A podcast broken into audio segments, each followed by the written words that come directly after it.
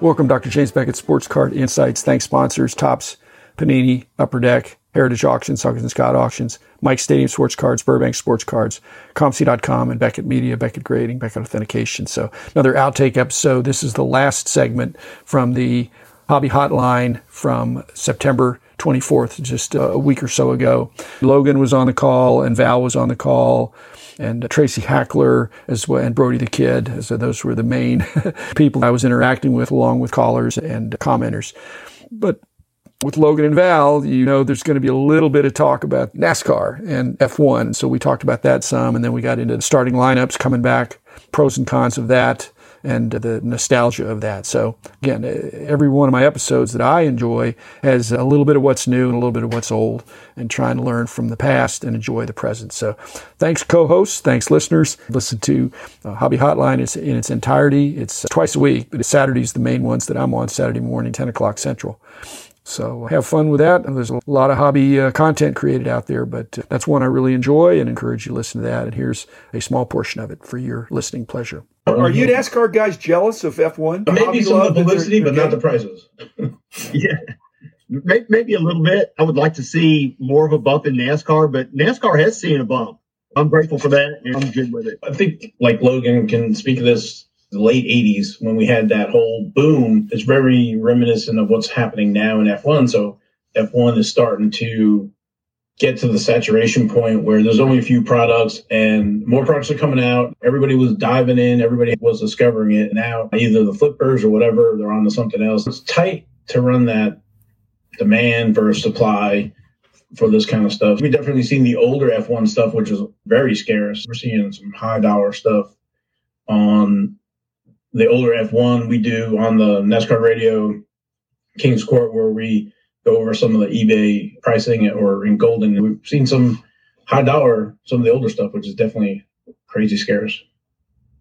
Yeah, but we are seeing a lot of the newer stuff prices coming down. It's coming down significantly. On the new, F1 stuff, you're saying? Yeah, on the new F1 stuff.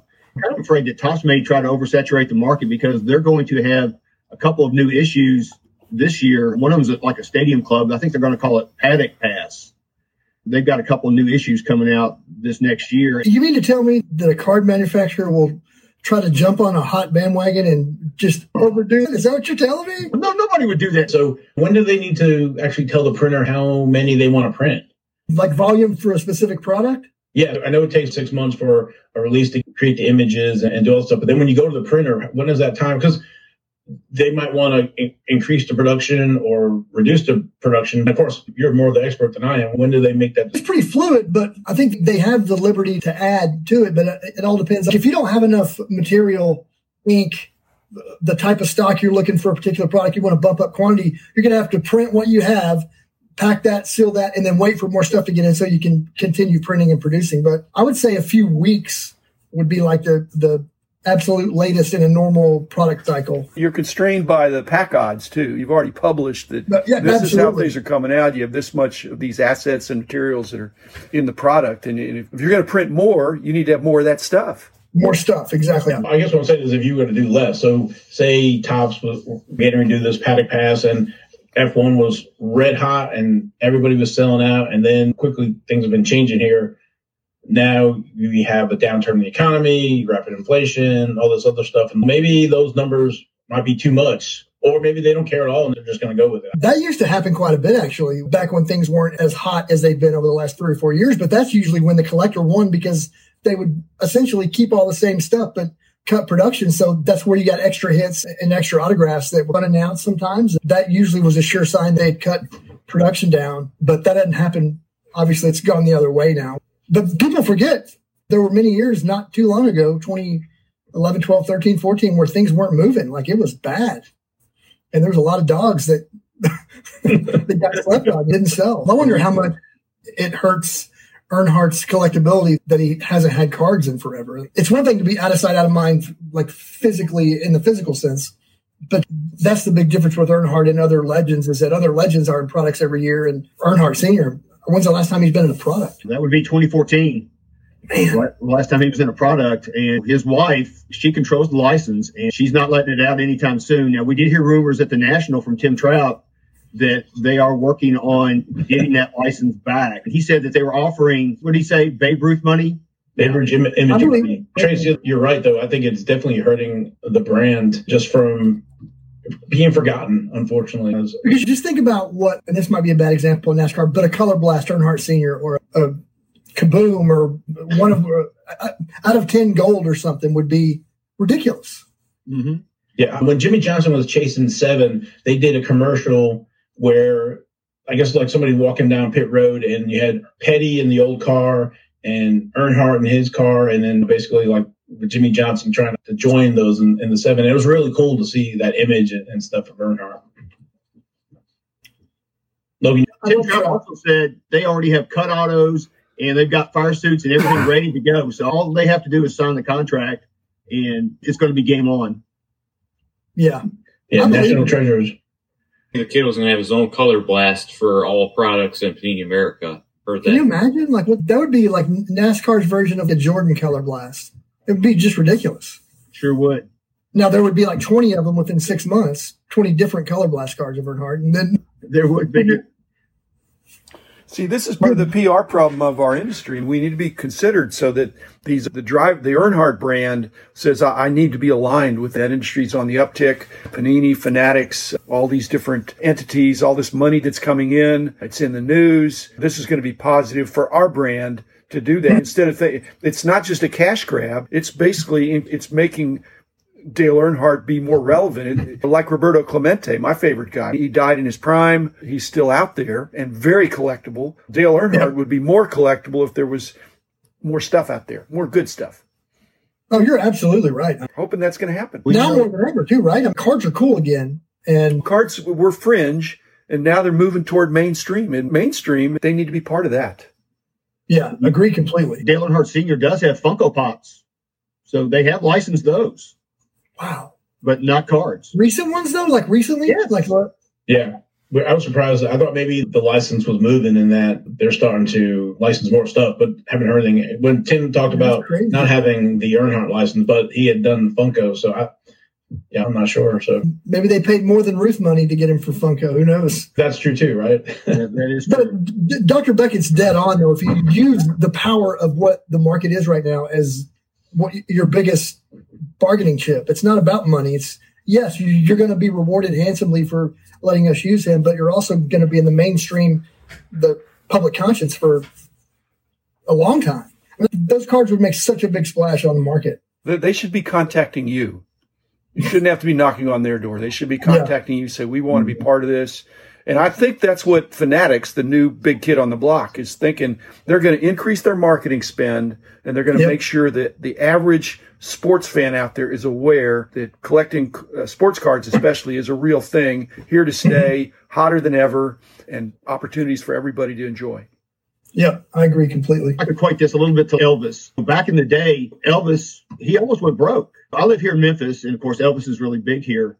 And now Elvis Presley Enterprises makes more money than they ever would have thought when Elvis was alive. Priscilla has managed it well. She's managed the licensing well. And the Elvis name is just as popular now, if not more so than it was back when he was alive, because we have Elvis Week here, all the things that go on here with Elvis. And Graceland is the most visited home in the United States. That just goes to show you that if you keep your name out there, you're going to grow in popularity. And, and of course, with popularity, the money's going to come too.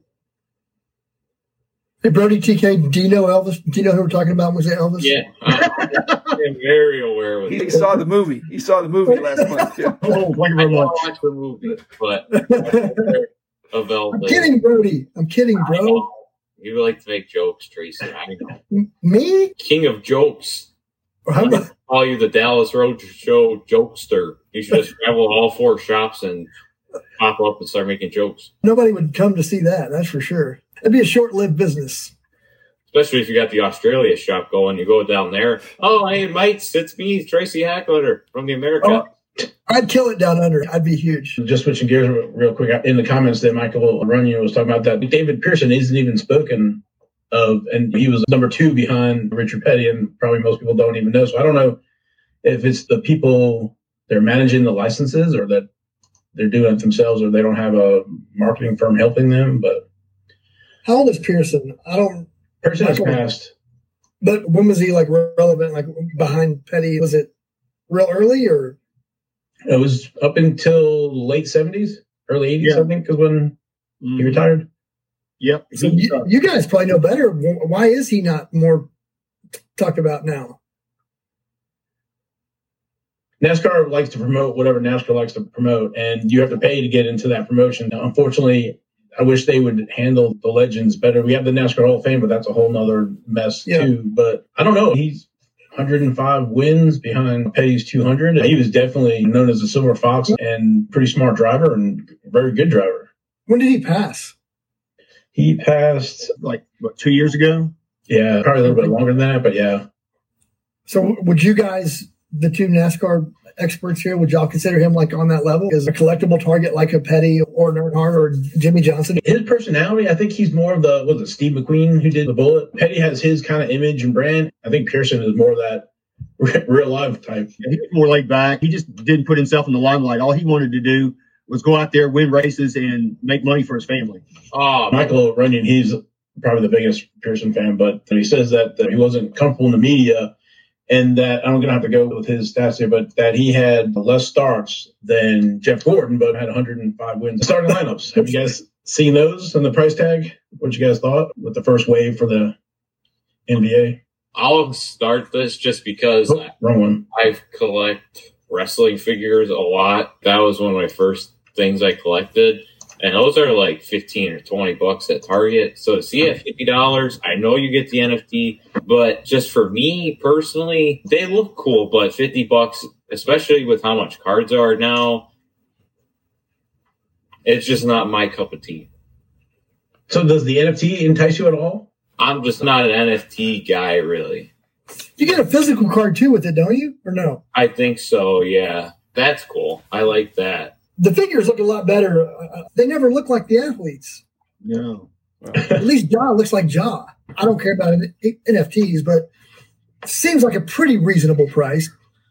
Yeah, it's definitely reasonable, but I'm just not the huge NFT guy. But the card's pretty cool, and the figures, looking them up close, they look pretty cool. Maybe this was a, actually a pretty smart plan for giving away these NFTs to get people into that. Yeah. They're trying to pursue that and try to expand that market as well. My play is I'm a card guy, so I buy the figure, the card, and the NFT for 50 bucks. I sell the NFT for 25. I sell the figure for 25. I keep the card for free. There you go. You heard it here. That's a great. The card look cool too.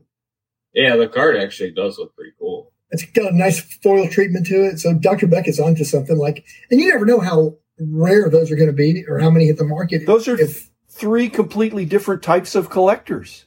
Now, there's a lot right. of people that are really mm-hmm. enamored of NFTs. I'm not one of them. A lot of people nope. like the figures. I'm not one of them. I love cards. But if they're uh, allocating or apportioning the value equally, I don't think the marketplace will. I think mainly people are buying the figures because they're displayable. And he was one of those like long adored names. People just love it because it's from such an innocent time